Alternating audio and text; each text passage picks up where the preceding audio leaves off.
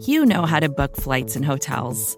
All you're missing is a tool to help you plan that unbelievable travel experience. That's why you need Viator. Book guided tours, excursions, and more in one place. There are over 300,000 travel experiences to choose from, so you can find something for everyone. And Viator offers free cancellation and 24 7 customer support for worry free travel. Download the Viator app now and use code Viator10 for 10% off your first booking in the app. Find travel experiences for you. Do more with Viator.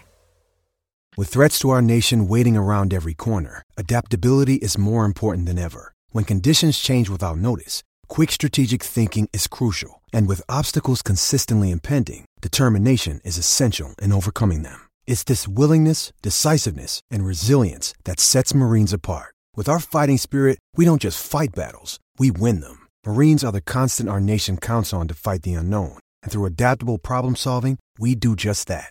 Learn more at marines.com.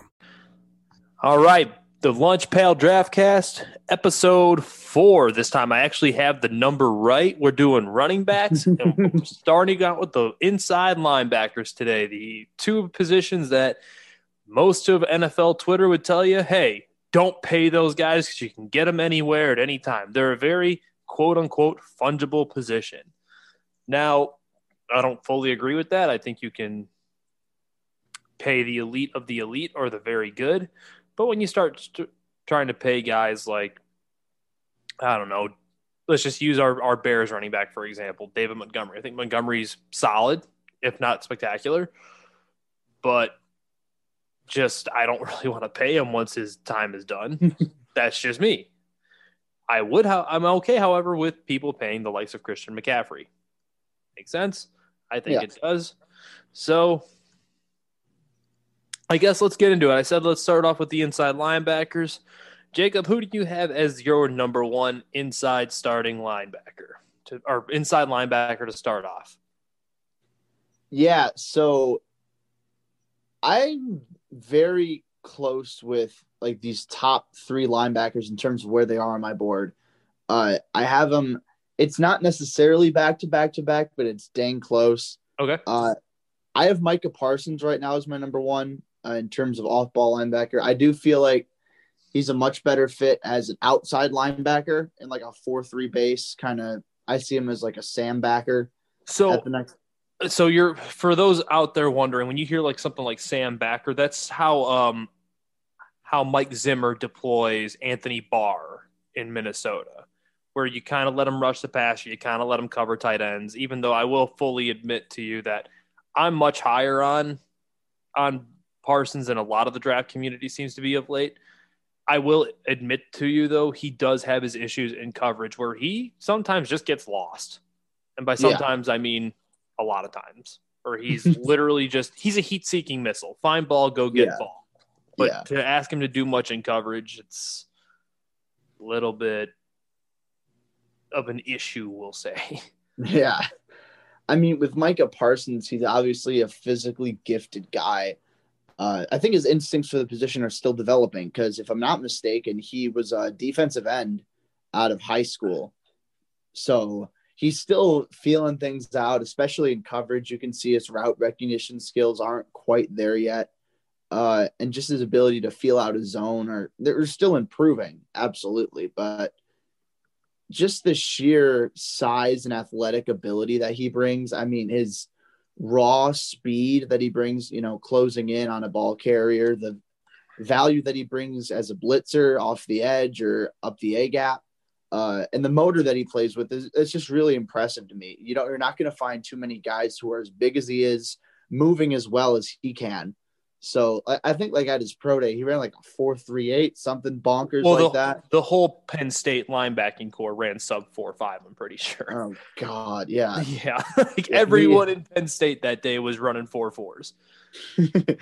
yeah, and we raved about Jayson Oweh uh, in one of the earlier episodes, and now we're doing the same for because Penn State they they did a good job with bringing out some true athletic specimens, but Yeah, you know, when you make your 40 yard dash 38 and a half yards, it's amazing how much faster. you can get.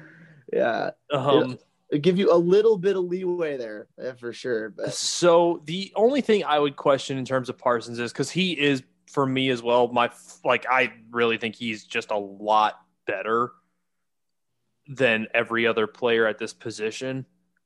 Like just because of the sheer physic physical nature of him. Like he yeah. you can't teach what he can do. Now, some would say, well, wouldn't you hear he might? I think, like, we believe he was an edge rusher coming out of high school. They transitioned him inside, which he might be a better Sam backer in a 40 front.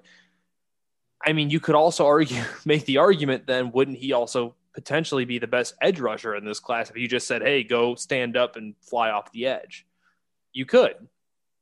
But that's part of the reason, like, I don't think it's a bad thing where some people are saying, well, just make him an edge rusher. I think it's, you could deploy him in, like, we we've talked a little bit on our, our show about positionless football, specifically on defense, where these guys can line up at safety, linebacker, edge rusher, yada, yada, yada. And you can kind of deploy them in a mishmash of ways so you can have multiple fronts. I actually think that's where where Parsons would be best suited, where you're getting him where he can do a little bit of stand up stand up linebacking work where he can rush the passer a little bit, really utilize the ability to be that heat seeking missile that I talked about, and go rush the passer and use those natural athletic gifts. He is a work in progress. He is going to require time. He's not someone like, let's use just Roquan Smith, where he was a much more finished product coming out of Georgia. But Roquan, again, is in that smaller ilk of not being an overly big linebacker. I think Micah's really, really good, but he's not a finished product, and you're going to have to be patient with him. That being said, everything he has, the demeanor, the on field demeanor, where he's just consistently attack, attack, attack, attack. And the way he plays the game, coupled with his physical gifts, that if he if he figures it out and you can deploy him in that multifaceted role, I think you got yourself a star. But that remains to be seen. It's going to require time and patience with him. Yeah, and I think that's a really good point you bring up with uh, involving Micah Parsons in those multiple fronts. I feel like uh, he's one of the best blitzing linebackers in this class. I know some there's a small minority on draft Twitter that's been projecting him as an edge rusher straight up. Which, that's what I'm I mean, saying. Yeah, I've seen that. Yeah. Which like ultimately I disagree with, but I can I can see it. You know, can, and well. yeah, and I feel like having him blitz off the edge every once in a while is you know definitely a smart move and this actually makes me want to transition into another linebacker that I really like. That's cool. Uh, Go ahead. Who I think could also thrive in those, you know, like a multiple front sort of defense, and that's Zaven Collins out of Tulsa. Now, where do you have Zaven rated? Yeah, I have him, and again, it's very, very close between my two and three. I have nearly identical grades between the two, and the only reason that I have Zaven Collins ahead of Jeremiah Owusu-Koramoah is size. But yeah, I have Zaven Collins as my Koramoah for those. Too. Yeah, for for those listening, Koramoah only weighed in at 220 pounds. He he is not a big man.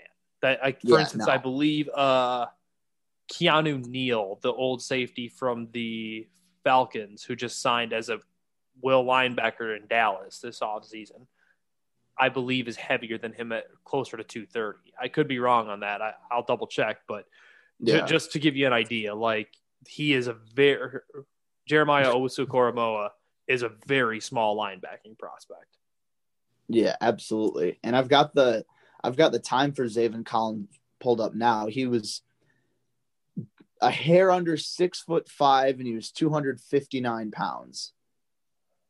So that's okay. like that's like the size of an edge rusher right there, playing as a stand-up linebacker.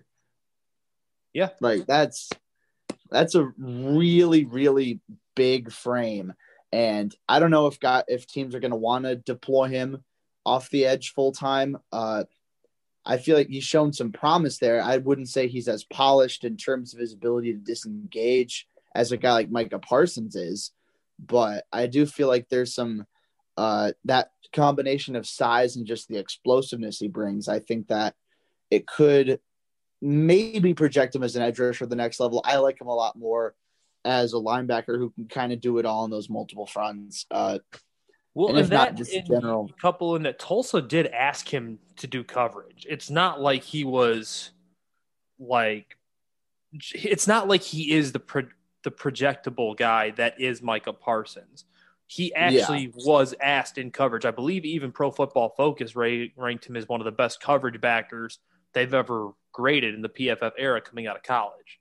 yeah, So which is that's it's so big in weird. today's NFL. It's so weird because he's so big. He shouldn't be able to move the way Move that he like that. does. Yep. Yeah, but I'm I'm a big fan of his, you know, lateral agility. I really like the uh just the instincts he showcases in coverage. I think he has enough route recognition skills and just overall situational awareness needed to play in man. Uh and I want to say he had was it four interceptions in 2020? I know he put up like bonkers production in terms of uh going up to yeah. So yeah, four interceptions and he returned it for two pick sixes and a total of 152 yards. That's that's insane for a linebacker. Right, and and he like there are some guys that when they measure in and weigh in and whatnot, they don't look that size, but they are that size. Like, but Zaven is not the case. When you look at him, he looks the part. Like he's a big, strong, physical specimen, and he's leaving at the right time. Now, the only thing I would question with him is, and I'm a, a bigger believer in it than most on the in the in the draft and armchair scouting world. I tend to put a lot of emphasis, a lot more emphasis on level of competition and who you're playing than a Yeah. lot of people. And Tulsa's in what the AAC, the American Athletic Conference, I believe. So I'm pretty sure, yeah. it's just who are they really playing? I know Louisville's in that conference, but Louisville hasn't been Louisville of late. Like, so it's Wait, just isn't, isn't Louisville in the ACC? ACC. I, I feel like I feel Yeah, You're I might be wrong. I feel like they were in the AAC at one They point. were. They moved recently. So your your AAC is UCF, who is down, Cincinnati, Tu- Tulsa, Memphis, and then SMU. So you've got four or five decent programs, but nothing like to write home about. I guess is the yeah. is the big one, and Houston's in there too. But Houston is really up and down. Yeah, because Houston, like, they're either really good or really bad, it seems like. They've had some really good teams over the past few years, but if I'm not mistaken, this past year, I think, was one of their down years. Again, I, I didn't really follow them too much outside of. Uh, Three- three and five, Houston was. okay. Yeah, I didn't really follow them too much outside of uh, Marquez Stevenson, the receiver there, but I. Yeah, I did think that it wasn't a great year. So yeah, three and five. That's uh, not great. All right, so moving on, you you talked about Zaven Collins. So I actually do have Jeremiah Owusu Koramoah as my second rated inside backer or or stand up backer, whatever you want to call him. Um, I I do think he's three down because you can theoretically, because of his size, just make him a dime backer when you're in dime and nickel sets. That way, you don't Yeah. ever have to pull him off the field.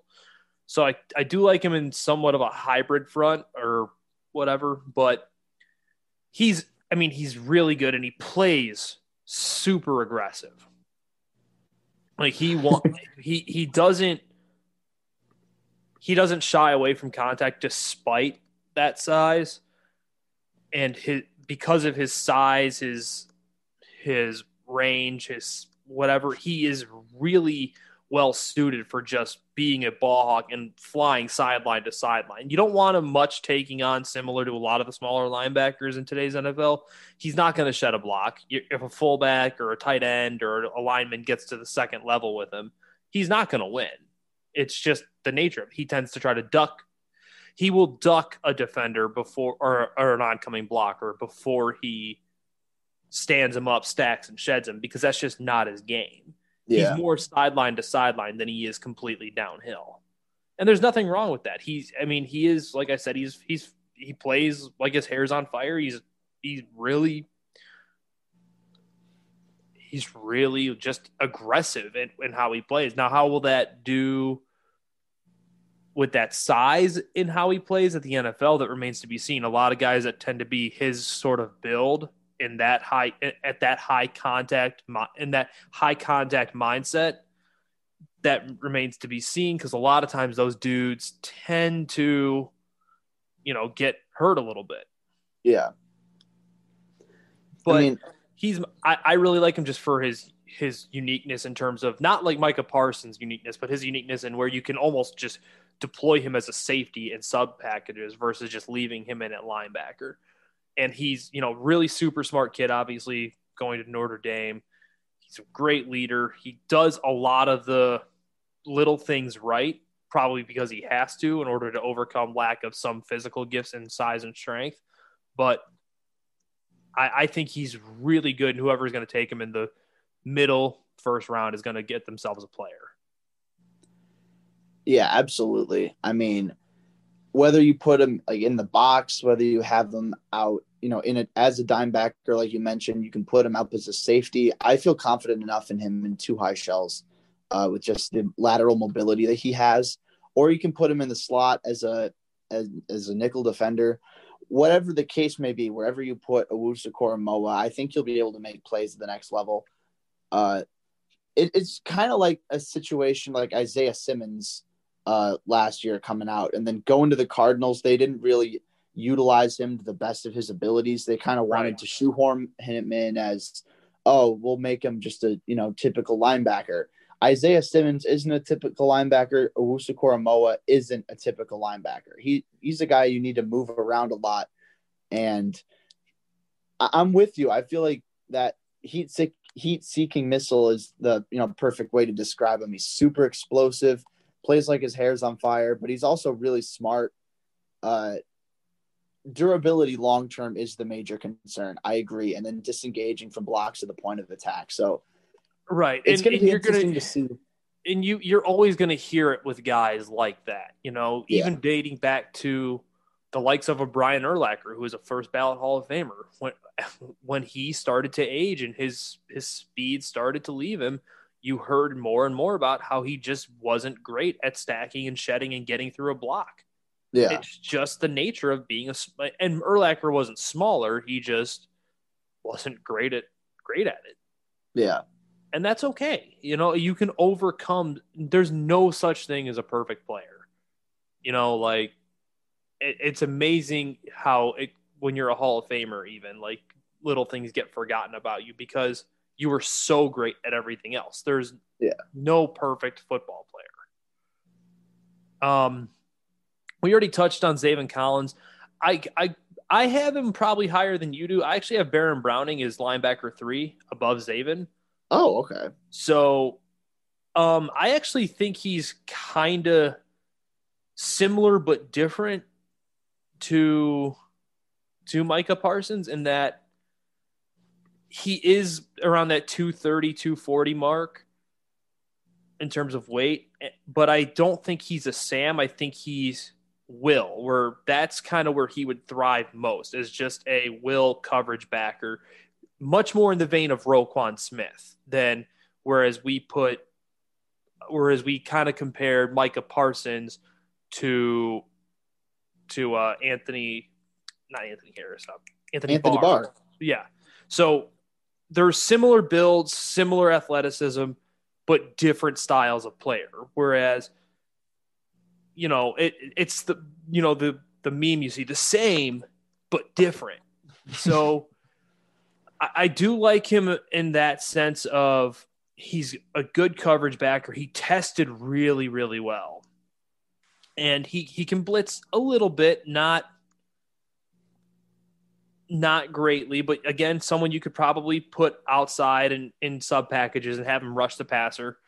Um, but he a very, very phys- like in terms of his physical build, like how he's built, very physically imposing looks like you know cut from granite and he he attacks downhill and he's allowed he, he has the ability to being that 235 240 um and i'll use a term for him he i call him like a rally backer almost okay. like when when he gets when he starts flowing, everyone kind of goes with him because he always seems to find the football, which sounds really dumb. It's like, oh, you're a line, you're you're a defender. you're supposed to find the football. But there is something to be said of the guy who starts the rally, follow like the the the guys the sec in the second level and third level tend to follow him because he gets to the football. And that also kind of helps because he isn't the you know, he's he's big enough, but he's not Zaven Collins, as we alluded to earlier, who's every bit yeah. of 260. So I really like Baron Browning. I, I like him a lot more as more of a t- traditional 4 3 will or inside 4 th- or inside 3 4 will, where you kind of let him cover cover a little bit of tight ends, rush rush the passer, not minimally, but less than he'd be asked to if he were more like the Sam backer that Micah Parsons is. My my take on him, I I just don't want to see him forced into something he can't do. Like I or not can't do, but shouldn't be doing. Like I think you would limit him by trying to make him just a straight four three Mike because he just can't do certain things. Yeah, just my yeah, take I, on it. Yeah, no, I don't. I don't think he's a Mike at the next level. I do think he's the type of guy you want to play outside if possible. Uh, I feel like his processing could speed up a little bit. I That's mean, where I, I was getting feel, to. Like he, he yeah. rallies to the football, but he's almost it's almost like the Justin Fields argument where it's not like he's late, but he's it's like he's just a he, he's a tick behind. Yeah. He's not running late. He's just like he sees it and reacts just a ticks tick to tick behind. That's it. Yeah. Absolutely. And at the collegiate level, more often than not, he was able to get away with it because he's just a very, very good athlete. Uh, I have his uh, relative athletic score pulled up right now, and mm-hmm it matches what I saw from him on tape, and I'm sure what you mm-hmm. saw from him too. Right. That uh, that four five six at six three, two hundred and forty five pounds. Oh, with, he was two forty five. Wow, I, I I had him closer to two thirty five, two forty. Yeah, I had him in that 240 range, so I was I was imp- surprised to see that he's 245. Uh, but for those listening or who will be listening, um, always keep in mind at pro days and and the combine when it's when it's a normal year, um, you tend to have these guys put on water weight. The Vic Beasley yeah. one always come to mind for me, where the guy showed up and looked like a shredded, just Greek god at 260 pounds or whatever he weighed in that year. Yeah. Eventually the water weight goes away, unless you're Tutu Atwell, who just decided water weight wasn't necessary to put some size concerns. But we're not going to delve up things that rip open my band aids. We're not doing that. we're just not. I'm, I refuse. yeah, we we we talked way too much about Tutu Atwell and just him being tiny, so small, so tiny. small, little yeah. little little tiny boy. a little, yeah. Jeez, he's, he's that's wild to me. So I'm still. I know we've we talked about it at length, but he's like less than 150 playing in the NFL, and he's going to be drafted relatively high. Like, yeah. wow. All right. Well, back to the linebackers. I I want to. So I asked you a little bit pre-show about it to delve into it, but the picture of one Jamin Davis during his pro day surfaced, and then his numbers surfaced. And everything about Jamin Davis has started to come back. You know, to quote the Simpsons, everything's coming up Milhouse, Or in yeah. Jamin Davis's case, everything's coming up Jamin. that dude has gone from, I mean, from what I've seen on tape, he's like a third round player. Yeah he he's so athletically gifted, but as a football player, just so raw and just has so much to learn. And if you're willing to be patient, you you could be rewarded. But I don't think he's athletically raw like like I it sounds similar to to Micah Parsons. I just don't think his football ability is as transcendent in terms of what he can do throughout the linebacking corps. Like I think I think Jamin is more probably a three four inside will than he is anything. Okay. And that and that's okay. Like that's a really good football player, but you need to let him develop and let him really learn the intricacies of coverage and linebacking and really just becoming a true overall football player because I feel like there's a lot to be desired, but I'm going to let you get into get into that. Yeah, so I remember I tweeted out, I think it was a couple weeks ago now. I called Jamin Davis the ultimate ball of clay because that's his new nickname. UBOC. Yeah, He's the UBOC. The UBOC. Uh, I'm trademarking that. I'm putting that on a t-shirt. I'm going to make a few thousand dollars off of whatever team drafts him. You'll make two dollars. Probably. I mean, I'm going to be honest with you. I need money. So I'm going to do whatever it takes, more or less, as long as it's Breaking. legal. College kid is broke.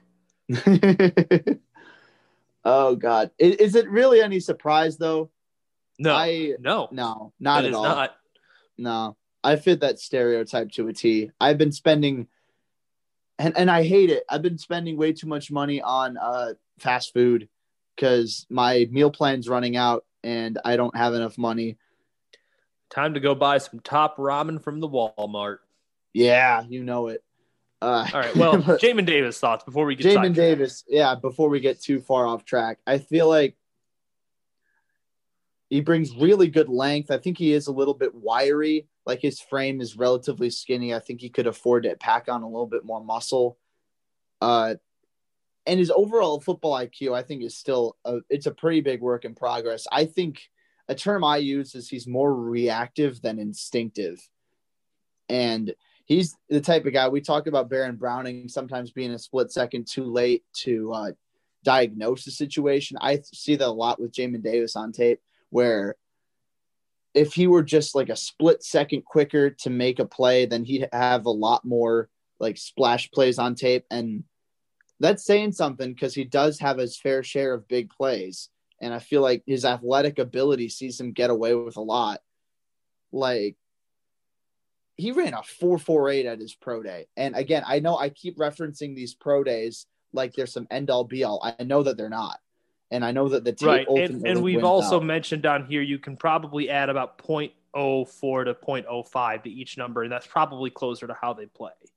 Yeah that and, that's typical like that's not me doing the study that's been released by i forget who but that's that's some that's from someone much smarter than i am in the world of analytics that it's add 0.04 i believe is the number and that's probably their true 40 time yeah and like a 4-5 is still really good and that shows up so well on tape i feel like just his raw closing speed as a tackler i think he has sideline to sideline range uh, and he doesn't play to his fullest capacity because I feel like his motor can run hot and cold because he's diagnosing and he's thinking too much. But when he just lets himself like go, I feel like he's he is one of the best linebackers in this class just because of that length combination, that speed. I think he's really fluid. He's shown promise in zone coverage. I don't want to say he's fully there yet, but I feel like he has potential there and he's so, got some solid ball skills.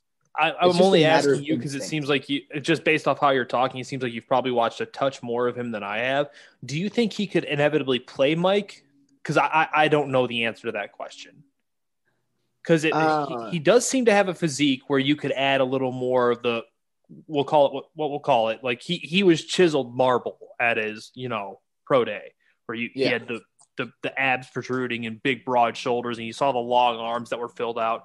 Oh, but yeah um, I just wonder if he could add some of that quote unquote football fat and be a, a Mike backer where he could stack shed ability, you know, to we'll say bench press the defenders off of him because of his wingspan and almost like use a a pick a pick move to just kind of keep one guy off of him and then almost reach out and and, and slow someone down if they're if he is tied up.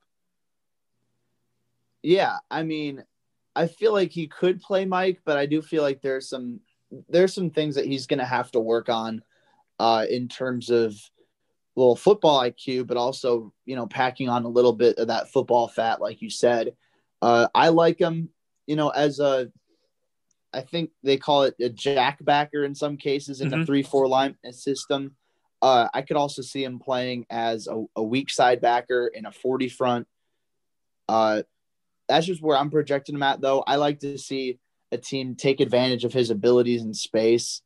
In Uh, space. In space, he's like an astronaut out here. Uh, Don't steal that from me. That's mine. I, am stealing that. I, I know that's your, that's your joke. I'm He's an astronaut. He's in space. I over under one time per episode that someone's gonna say that. Whether an it's astronaut. you. Oh, it's gonna be way over. Oh my god. Yeah. So because that's like one of the tell-all like football the football watching or film watching development you know terms is how is he in space? Yeah. like can the can the running back make you miss? In space. Like it's stupid. It's so Yeah. dumb. But it's the truth. Football lingo is just so damn oh, weird. oh my god. And i'm mad that i didn't use the term moving the furniture more in our lineman episode but Oh, that's that's Oh another time for that's another day. Um all right. So i'm going to move on to a guy i really enjoyed watching and i've referenced him a couple times throughout our first episodes and that's nick bolton and he's a little squatty i think he's all of six feet tall and i know you've had the pleasure of probably going to a couple of his games in person and whatnot because of Yeah. attending mizzou M I Z. um, but I thoroughly enjoyed Nick Bolton's film. I think he was for everything he lacks in certain things. He's not a tremendous quick twitch athlete, but he is strong. He's short and squatty, so you know we've used the term fire hydrant. He's a little bit more of a fire hydrant, and you know for what he lacked in terms of explosion, I think he did well in in terms of just linear straight line speed. Yeah. So he is fast in a straight line. Just don't ask him to to uh, change direction and cover too many tight ends. I think he is the case, classic case of an undersized, you know, Mike backer in a three-four, where you put him next to a guy who's similar to Tremaine Edmunds, you know, a long, rangy, good coverage linebacker. But he isn't bad in coverage, is kind of what I was alluding to further, where he, he does have some issue with the speed and change of direction. But if you put him in a in a short zone or a small zone, he's not going to hurt you. He's a smart, heady football player, probably because he's been playing his whole life. He Yeah. just knows how to play football, and he he comes hard downfield. He doesn't take a play off. I you know it's hard to find a comp for a six foot, 237 pound linebacker because there's just not many of them. Yeah. And I just, I guess it's for me, he's kind of like a little bit of the little engine that could. Like he, he, out, he outplays a lot of his physical deficiencies. He's, like I said, he's not a great change of direction athlete. He's not big. He's not overly explosive, but he, he, plays with just an attacking demeanor. He probably because he has to. Like that's Yeah. just what he the way he is built and probably has learned to play the game. And I've also that you could probably speak more to this from doing my reading on some because when you I'm sure like you have the guys that you call your guys or your draft crushes or whatever. Bolton is admittedly a draft crush for me. So I've done Yeah. some reading on him and as like a person and he's like he's I want to say almost considered like a Mizzou defensive leader where he is Oh, like yeah. the emotional backbone of that defense. And to me that's a big deal. I like guys like that because it means that they're, you know, to to use an old football cliche, he's the first one in, last one out. He is that dude. And that's that that to me for especially for a guy who lacks a lot in the physicals to have that as well as the production on tape, you know, I think he could be well served as a, as a three four Mike, and even that's even with athletic deficiencies. But I think he's probably to kind of not crap on him, but to just point out a deficiency. He might be closer for as good as he is in those sh- in those short zones or box zone coverages. Um, I think he is more of a two down thumper where when you start getting into sub packages and stuff, he's probably going to have to be pulled off the field. Yeah, yeah, I can definitely get behind that. I think, and the point that you bring about Nick Bolton being a leader on Mizzou's defense, absolutely, that's true. Uh, he's practically the heart and soul of that Mizzou team. And I mean, part of that is because he was so productive and just as talented as he was, but he's also, you know, vocal. The guys around him respect him, uh, you know, and that shows up. Uh, and he's earned their respect because of how he plays and, you know, leads by example. Uh, and I, I agree with your ultimate diagnosis. I think Nick Bolton's a Mike at the next level for sure. And it's just so hard because he's so short. Like I, I, I I'm struggling to come up with like a guy that's six foot two forty and just been a a mainstay linebacker for years and years and years. Yeah. Like the one that comes to mind just isn't a fair comp, and that's London Fletcher. Like that's not fair. Yeah, London no. Fletcher was a unbelievable football player. And exactly. Like, like, hey, hey, uh, Nick Bolton, I need you to be London Fletcher. Be one of the best inside linebackers of your generation, jerk. Like, come on. like, that's yeah. not that's not a fair expectation to put on any kid. Like, it was the yeah, same no. thing when when uh a, a couple weeks ago or about a week ago on Twitter, I saw someone to go back to um Zaven Collins, someone put out his measurables next to Urlacher's. Like because of production, yeah. the, the the the coverage ability, the size, and everything. And he's like an Urlacher clone in terms of measurables. Yeah, and it's like that's not fair. No, not at all. don't all. do don't start don't doom some of these kids before they even play a snap in the NFL. Yeah, because if they don't pan out, or even if they're like a decent starter, then it's gonna say, oh, they could have been Brian Urlacher. Uh, that's a bust pick right there. It's like, no, if you're getting a you know a solid starter in like the late first round, like that's you know it's a solid pick. That's not an elite pick, but that's also pretty decent all yeah. told. All right. Well, I, I just had to talk a little bit about my draft crush, Nick Bolton. There. Um, who, yeah, no, who, uh, any other linebackers you truly like? Because I, I, think we should probably start delving into more of the middling guys. Yeah, and then we can touch on a late round player we both like. Per, but you know, that seems to be our mo. We touch on some of the higher guys, some of the middle guys, and then we each give one or two of the later round people that we tend to like. Yeah, who are probably uh, going to suck. So you know, just take that for what it is. Yeah, it's it's a crapshoot. We'll we'll be real with you. Yep. Uh, but oh, it's one hundred percent a crapshoot. It's armchair scouting, professional scouting. It's all one hundred percent art, like next to zero percent science, because there's just exactly. so much that goes into this. Yeah, and that's why you know no amount of analytics, no amount of tape watching can 100% accurately indicate okay this guy's going to be stud at the next level and this guy's not there's so many factors that go into that and it's the old adage saying like if you hit on like 30% of your evaluations and guys that you like, then that's You're a good year. Awesome at this then. yeah. it's like it's like baseball. If you're hitting 300, you're one of the best. So keep that in mind when y'all are watching, listening to this and watching the draft this and you and you enter Meyer Jacobs mentions or DMs and tell us how stupid we are, which you're not wrong. We are stupid. It's fine. Yeah, we are. But we are you know, we're, our tagline is back. We're doing our absolute best. Exactly. All right. Who do you like in the middle rounds? Give me one guy, and then I'll I'll shoot you my guy.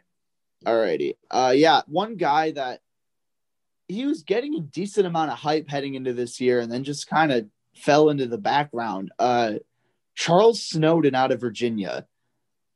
He okay. is. He's just so big. He's huge. he's so large.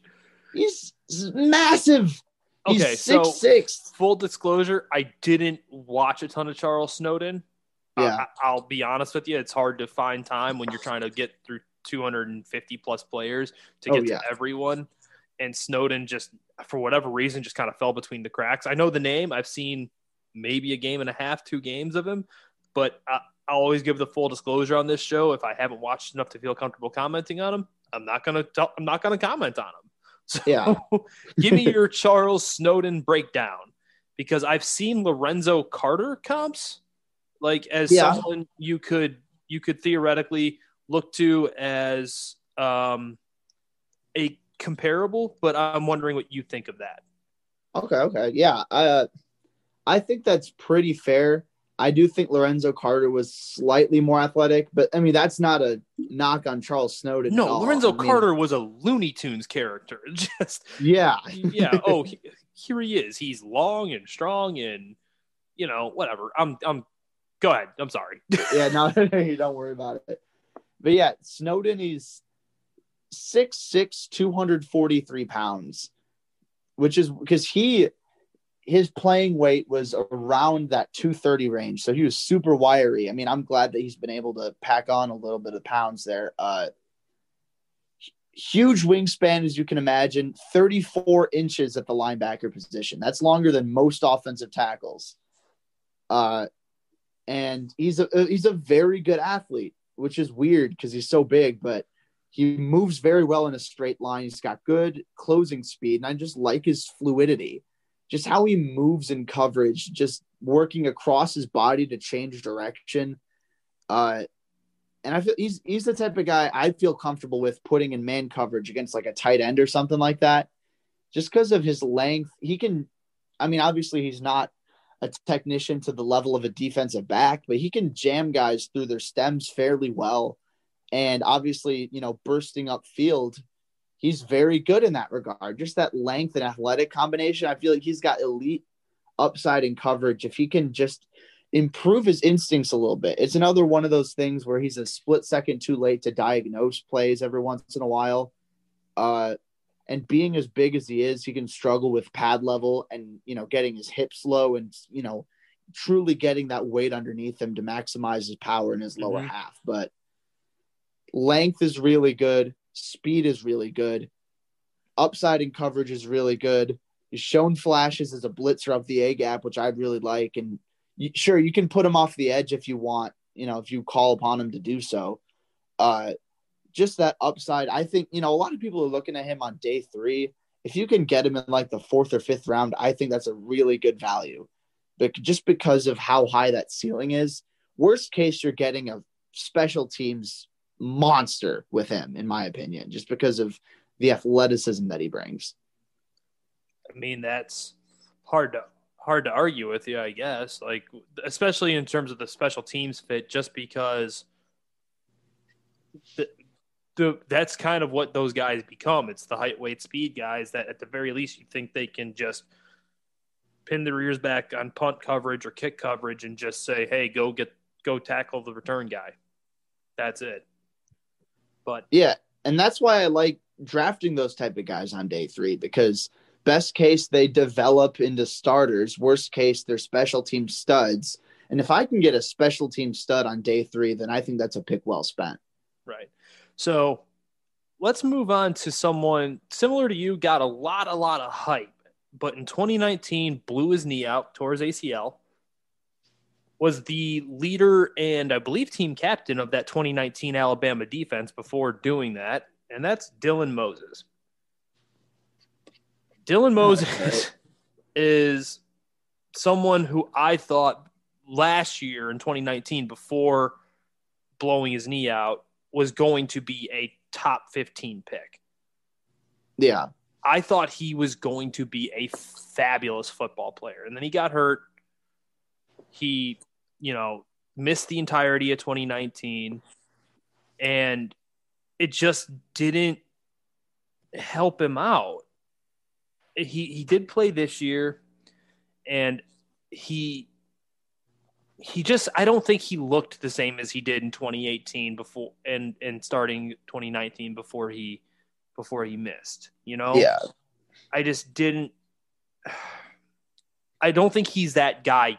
I don't think he's back fully yet, and it's not of any fault of his own. And you know, you there, there are some games where he popped. Where if you go watch this year, where he played Mississippi State, for instance, he was good. He he Yeah. looked like Dylan Moses, and then you turn around and he you watch him play Mizzou this year, and he wasn't Dylan Moses anymore. You know, it's it's just it's weird to kind of explain it that way. Yeah. But he's I, I like that he's experienced. He's called plays for the Alabama defense. He was their I want I really want to say he was their defensive team captain. I can't really remember, but he's six three was hyper athletic. I don't think he tested at all, like from what I was looking around. Um, but he's a really, really good linebacking prospect, and I think you can probably do well and get him in the third or fourth round, similar to Snowden. And you might have just had a guy that no one is really that high on right now because he he is still recovering from that knee. I think he really, if you if all things being equal, you probably should be taking him in round two because I think he is legitimately that football talented. Yeah, you know, given experience, his ability to to like blitz through the A or B gaps, you know, he just does everything well. And I I I tend to pride myself on scheme fits and trying to find where they fit the best. And I think he'd be best in an attacking 4 3 because he's not the best in coverage, but he is a really good athlete. I kind of like him for Kansas City's defense. And I okay. I know that sucks to hear because Kansas City's so good at football, and you're like, oh, Dan, you're just talking about giving this guy that you see feels as supremely talented.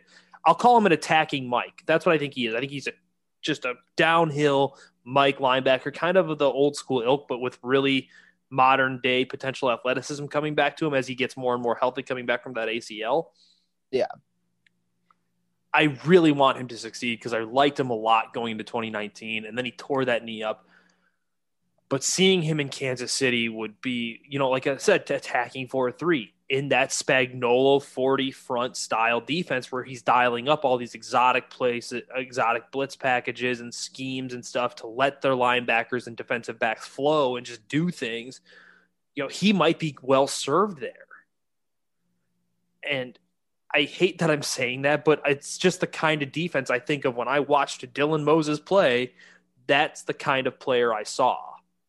Yeah. So that that's kind of my little spiel on Dylan Moses, but you know, all things being equal, you, you can only guess so much for these guys, you know? Yeah. I mean, and with Dylan Moses, I mean, you bring up the Mizzou game because I, I, was actually going to bring that up earlier. Uh, there were flashes. I will say this: there were flashes of the old Dylan Moses, and there were some plays where it was a non-factor. And I th- yeah, I agree. I don't think he's fully recovered from his injury yet. I, I feel like his you know knee is still bugging him a little bit. Either that or he wasn't able to play at full speed.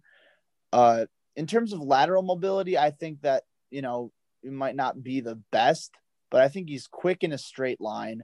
Right. Uh, and well, I think I, I guess I should have touched on this. The reason I like him so much in attacking is because he is a thumper. He wants to come down and hit you. Yeah. And it's he borders almost on I've used it for Kyle Fuller on our rule of 3 podcast. I've used it to describe players who are just like Ndamukong Suh fell in that role. Ndamukong had his dirty after play moments, but I would never qualify him as like a dirty player in the moment really. He's aggressive. Yeah. He's he's too aggressive for today's NFL. Dylan Moses kind of fits that in that he's coming so hard, so fast, so quickly that Whoa. he he's almost too aggressive. Where he bites on play action a lot. He over pursues on on like cutback lanes and stuff like that. He just he almost needs to be amped down a little bit. Like just come back to earth a little bit. Like it's hard, but it's hard to take a guy who plays that hard and that fast. Yeah. And tell him, hey, relax. yeah, no. I mean, with how hot his motor runs on a consistent basis, uh, I agree. Like an attacking style of defense and like a 40 front, whatnot. I feel like he can play, you know, just about anywhere in terms of, you know, Sam Mike Will. Uh, I feel like he's, you know, intelligent enough that he can diagnosed from wherever. He's fast enough. I I might. Uh, I'm struggling to think of where exactly I like him. Okay, so he just, I just kind of looked it up. Um, never voted a team captain, but he was the primary communicator for the defense. So okay. he called he, aka never a team captain, but called plays. Okay, okay. cool. Yeah, I'll I'll take that. You know, it's still pretty commendable being a linebacker who's able to call plays like that. Like yeah. That that and that shows up in the way that he plays the game. He's a smart guy, and I think that that helps him play as hard as he does because he knows what he's doing out there. And right. whether, you know, he's physically able to do it, I feel like he what looked more explosive in 2018 uh, and just generally more fluid. And yeah, I think as it's much one of, of those things. I'm not sure he fully trusted that knee last year. Yeah. But only time will tell. He'll likely if I had to guess, he'll probably fall to the back of three or, or four. But I think the when the tape when he's right, like specifically that early 19 tape and that 2018 tape, that's a first round pick, man. Yeah. It, it's so hard to ignore. All right. Well, let's move on, I guess, to our late round guy. If there's one or two late round dudes you want to talk up a little bit, I'll give you the floor. All right. So, one guy that I kind of want to touch on a little bit we talked about Baron Browning earlier, mm-hmm. and that Ohio State linebacker group. I know we don't have the time to get into every single one of those guys, but you know, Pete Werner, Tuf Borland, both of them, you know, could very realistically be drafted. And Pete Werner, you know, he's up there uh, in terms oh, of. Oh, Pete's going to get drafted, and we didn't touch. Obviously, for the listeners, we we can't touch on every prospect. We'll be here all day. We try to give you the nuts and bolts and some guys that we like later in the middle rounds. But I, are, are, you going to be going? Are you going to be going Tuf Borland on this one? Like I'm not. Uh, no? I'm going with actually the fourth guy in that group, and that's Justin oh. Hilliard. Oh, look at you! Oh my lord, that's a that's a name. The fourth guy. There we go. Which it's so weird because you know, in that Ohio State defense, you, you, you only really play, you know, as many as three linebackers at a time. But when Justin Hilliard was on the field and playing on defense, like he caught my attention. And he's a guy I love on special teams just because of how fast he is uh, and like the ability to, you know, just charge downhill with, I don't want to say reckless abandon because like he generally, you know, knows what he's doing. Uh, but he's fast and I love the mobility that he brings. I think he's athletically and instinctively sound in coverage. Uh, maybe not the most physical guy out there. I don't think he offers a lot in terms of his ability to blitz the linebacker, uh, blitz the quarterback rather. Uh, and I think he is a little bit smaller, if I'm not mistaken. But yeah, Justin Hilliard's my guy. Tons of special teams experience, really athletic. Uh, I kind of like him in that will role at the next level. I feel like just again, he's an astronaut. Put him out in space, let him do his work. At the very least, I think he can be a key special teams contributor for quite some time. Fair.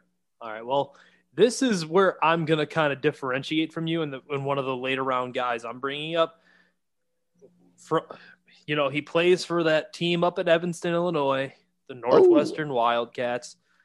I I know he's not a good athlete in terms of really any anything. He's not fast. He can't move much side to side. But damn it, Paddy Fisher shows up on film. He does. He, he does, man. And maybe it's the white guy try hard in me because that's what Paddy Fisher is. He's white. He's the probably the son of a coach. I have no idea, but he he, he, fits that stereotype he, on he, film to a T. Yeah, he he's always in the right place. He he's really meant for 1980s football and linebacking because he just he can't really move backwards or side to side. He comes downhill. He plays really hard. It's like everything I'm saying about him is he's probably a sixth or seventh round pick. Yeah. He, he's going to be really good in the locker room. He's going to be great in the film room because he's clearly a very smart guy. He he is to you know invoke our podcast namesake. He is you know a hard hat and lunch pail guy. The dude just brings it every day, every down, and he shows up. He's very smart. I think he's been what a three or four year starter for the Wildcats. Something. It's at the very least three. Three. I, yeah. at the very least, because I remember watching him back in like 2018 or something, and thinking, okay, you know, possible draft pick here. All right, and uh, similar for for for similar but different to kind of go back to that. I like him on special teams because I think he's going to find the football on coverage yeah. units but it's for the opposite reasons of Justin Hilliard. Justin Hilliard's a wiry, like, you know, twitchy athlete rather. Yeah. Paddy Fisher is not. like he's and if he plays, it's almost going to be like Will Compton where he's this big burly strong linebacker and he goes maybe B gap to B gap if he's lucky. Yeah. he's gonna come downhill. He's gonna give it everything he's got, and he he might make the play, but he might not because he just lacks in certain things. Yeah, but it's never gonna be for lack of being out of position. He's going to get himself or lack of not knowing where to go. He's a really heady player. God, he everything I'm saying about he's white. Okay, we get the white football player, but he's he's solid and he does show up on tape and he he was the leading tackler I want to say for the Northwestern Wildcats that were a really solid defense out of the Big 10. I believe they were one of the better defenses in the Big 10 if not the nation yeah. this year. So I don't know. He's nothing special, but I think you know when you're what you're going to get, especially because he does do all the pre-snap communication for them. If you go watch the film, he he's just so limited in every other aspect. Like he'll he'll know where the play is going and where it's leading him and where he's supposed to go. The like if you could give his processor to Micah Parsons or Zaven Collins or Baron Brown or one of the higher end players, if you could give him his football processor, they would be top five picks. Yeah. But they don't have his processor. But if you could, and it goes the the other way, if you could give Paddy Fisher, Zaven Collins' physical traits. He would be a first round pick as well, but he just doesn't have those. Yeah. But I think he's going to be, I think he'll last around the league and hop around for a year or two that here or there with teams because he's just going to, coaches are going to love him flat out. Like they're just, they're going to love this kid because he's called defenses, he's experienced. There's nothing he hasn't seen that in the Big Ten. Just solid football player, but just lacks really any sort of upside. I think he's kind of just ready made. Like here he is. Yeah, absolutely. I mean, I th- I think you touched on him perfectly. Uh, lack of athletic upside, but you know, big guy, uh, smart, ta- tackles well and consistently, and plays his. He tries his darndest. Uh, he just can't do certain things. Like his brain says, I need to get there. His body's like, dog, we can't get there. and like, such a shitty thing to say, but it's true. I know. And I feel bad because we're like ragging on the guys, like, oh, he, he sucks. Fucking. Oh, wait, can I see that? Can I say that? Yeah, you're I fine. Just dro- Whatever. I just we... dropped an F bomb on the radio show. Uh, I, I, said shit. So on it's the fine. pod. All right. Okay, but jeez. Yeah, man. I mean, and it's it is frustrating at times because like he knows what he needs to do. He just can't do it. exactly. Once he gets when he gets the opportunity, you know, he's he can tackle well and make plays. Like I think he had uh it was 401 tackles at the collegiate level. And yes, I know tackles aren't always the most accurate stat to see how impactful a player is. But man, he was productive. And I, I agree, just the general late day three. I think he'll get drafted and stick around the league for a while, but like you said, I think the upside there is pretty limited. Still, still a fun guy to watch though, just because of how gritty he is. Absolutely. And by gritty, I mean white. Yes, he, he the, Paddy Fisher is the whitest player in this draft. Is what we're getting at. oh my god, we just lost like eighty percent of our view, our listeners with that. Oh Jesus. All right. Um,